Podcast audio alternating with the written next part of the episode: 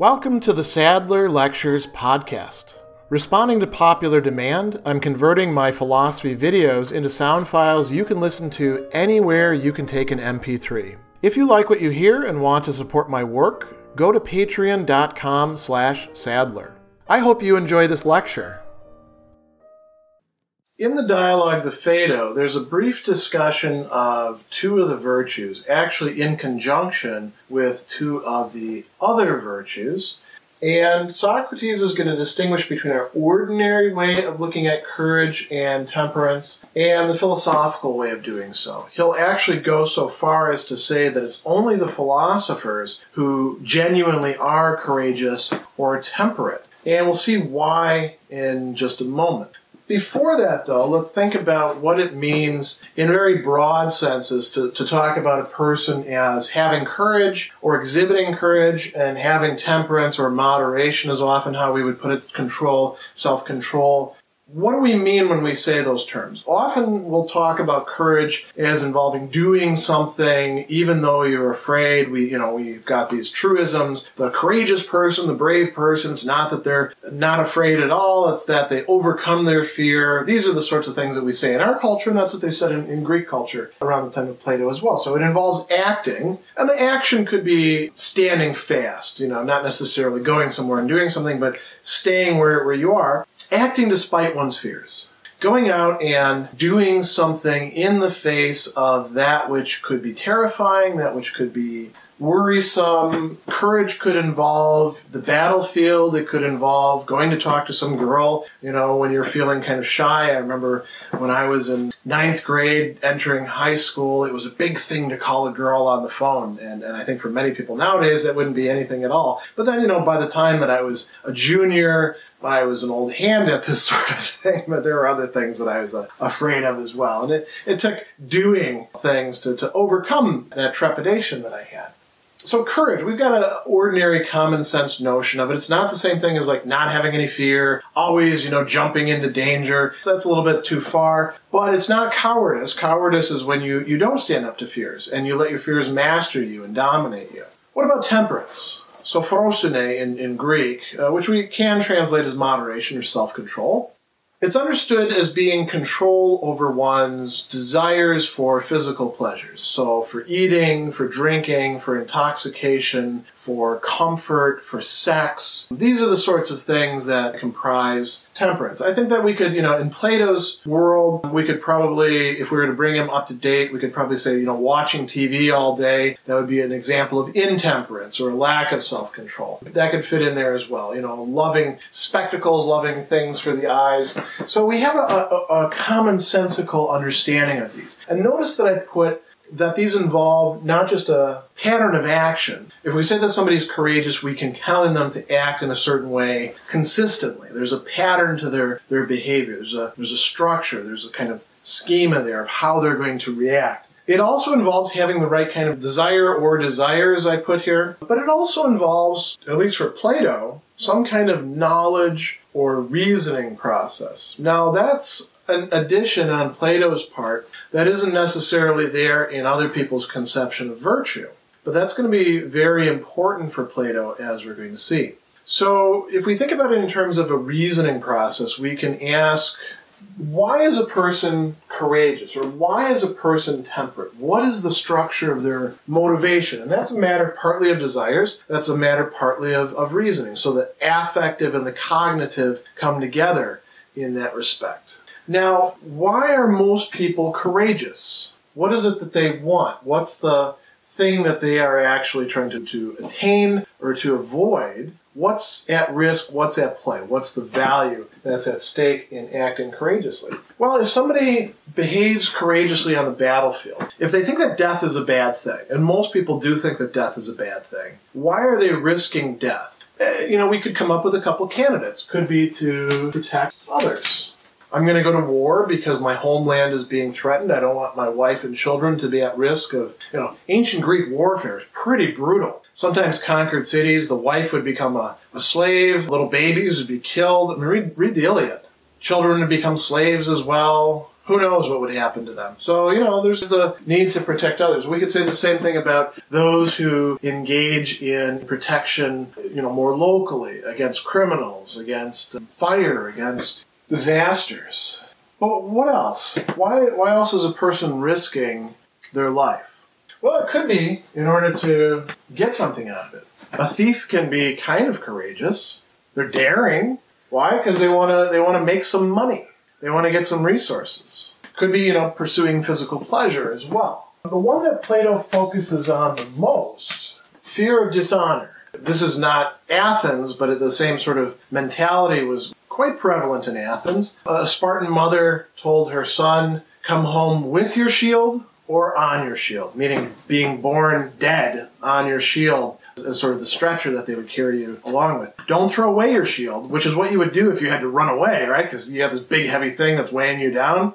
Come home with your shield because you stood fast and fought at the battle, or on your shield dead as somebody who wasn't dishonored. Now, Plato says this is not really genuine courage.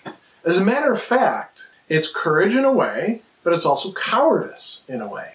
So, courage the way that most people have it, the way that most people exhibit it when they do have it or exhibit it, is really a mixture of itself and its opposite, courage and cowardice. Now, how can that be? Well, they stand up against fear because they have other fears that they're more concerned with. And he doesn't worry so much about protecting others. That could be an interesting counterexample to this. But he says, if you're afraid of being dishonored, if you're afraid of what other people are going to say, so you're out there, even though you're scared of dying, Uh, the philosopher actually isn't afraid of dying because he does, he understands death is not a bad thing. But if you're like an ordinary person, you're out there afraid of dying, afraid of the pain that's going to happen when somebody shoves a spear through you or hacks you with an axe and leaves you for dead as you bleed out, and you're willing to take that risk because you're even more afraid of what they're going to say if you come home without your shield. You're a coward. You're just a courageous coward. You're a mix, an interesting mix.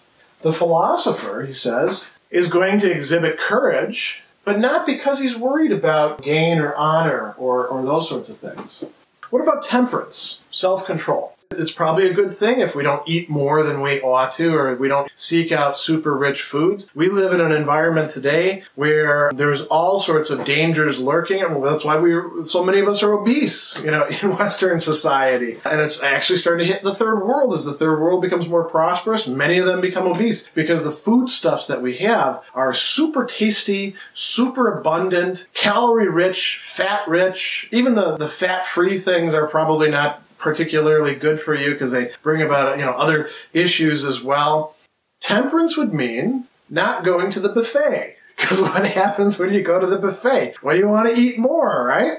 It would also mean saying no to seconds. It would mean keeping portion size to a reasonable amount. It would mean probably eating tasty food, but not going nuts about it where you need to squander a lot of money on exotic ingredients or, you know, the absolutely freshest things flown in from Peru. We could say the same thing for all sorts of other bodily pleasures as well. Do you need, I don't know how high thread count can go, but let's say that, I don't know, maybe there's a thousand thread count sheets. Do you really need that? Or is the cheap sheets pretty much about the same level? I remember the first time I actually slept on good sheets, first time in my life, because I was staying with somebody who cared about that sort of thing. And it did feel nice. There was a difference. But that's not the sort of difference that your life should revolve around you got to keep these things in check. You got to keep in, in moderation. The, the ancient Greeks thought nothing too much. What else? Sex, we can talk about that. We can talk about taking intoxicants. You shouldn't drink too much. Alcohol. Shouldn't drink too much coffee. If you're a coffee addict like I am, I'm actually in the process of cutting back from two pots a day to one pot a day. That's rough going because I'm not particularly temperate. Now, here's where it gets really interesting. Why do people exhibit temperance? What's the reason? What is it that they're trying to get out of that? Is it that they do it because that's the thing to do and it's just a good thing in, in and of itself? That's not the reason why most people are temperate or moderate. It's so that they can enjoy other pleasures. I should subject my body to exercise and, you know, pay attention to my diet so I can be healthy, so I can live longer and enjoy more pleasures. Or I should do that, you know, and I should work out. Here's a great example. When I was in my senior year of high school, and then for a little bit after that, I used to do some pretty extensive endurance lifting workouts. And I would do that for anywhere from like two to three hours a day most days. And I would go to the Y because the Y was where the serious lifters went. I guys who would go to the Y, they would do their real workout, and then they would go to one of the other health clubs. Back then it was Vic Tanny was the big one. And what would they do there? Pick up women they wouldn't actually do a real workout there. They'd like pretend to work out. Why were they doing all of this painful activity? So they could get dates. So they could enjoy other pleasures, intimacy, sex, all those sorts of things. So Socrates is saying that if you're giving up pleasures, if you're being moderate just so that you can enjoy other pleasures, similarly with courage, there's actually some intemperance. There's a lack of self control to your self control. It's not pure, it's mixed. It's being done for the sake of its opposite. Only the philosopher is truly temperate. Now, I'm going to erase some of this stuff here and put in Socrates at his own answer about this. He says, What actually calls the shots in these cases? Wisdom. Now, wisdom is another one of the virtues for Socrates. And so you have one virtue that sort of is the architectonic virtue for the others. He says that when it comes down to it, there's only one currency for which all these tokens of ours should be exchanged, and that is wisdom. In fact, it's wisdom that makes possible courage and self control. And he goes on further and says, and it also makes justice, or in a word, true goodness. And the presence or absence of pleasures, or fears, or other such feelings makes no difference at all. Whereas morality that's based on emotional values is a mere illusion a thoroughly common conception which has nothing sound in it and nothing true. The true moral ideal, whether self control or justice or courage, the real thing, is a sort of purification, a purgation from these emotions. Wisdom is itself a purification that's, that's required for that. So, what does wisdom consist in? Being freed from concern with pleasures, pains, emotions in general, and desiring the good solely for the sake of the good. A different kind of desire. Desiring to be a courageous person, that is a person whose response to danger and to fearful things is actually guided by wisdom, guided by knowledge of what truly is fearful and what isn't really fearful, what the point of, of genuine action and, and courage is. Likewise for temperance, temperance is really governed by, for the philosopher, wisdom. Otherwise, it's really intemperance disguised as temperance, and you may in fact be able to develop a habit of resisting alcohol or cigarettes or sex, but you're doing it just for the sake of something else with respect to which you're not self controlled, with respect to which you're intemperate. So, this is what Socrates says courage and temperance really are in themselves, the true forms of them. Not the stuff that we see in ourselves, not the stuff that the common conception has. So only the philosopher truly has these virtues. Special thanks to all of my Patreon supporters for making this podcast possible. You can find me on Twitter at Philosopher70, on YouTube at the Gregory B. Sadler channel, and on Facebook on the Gregory B. Sadler page.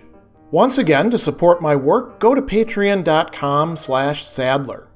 Above all, keep studying these great philosophical works.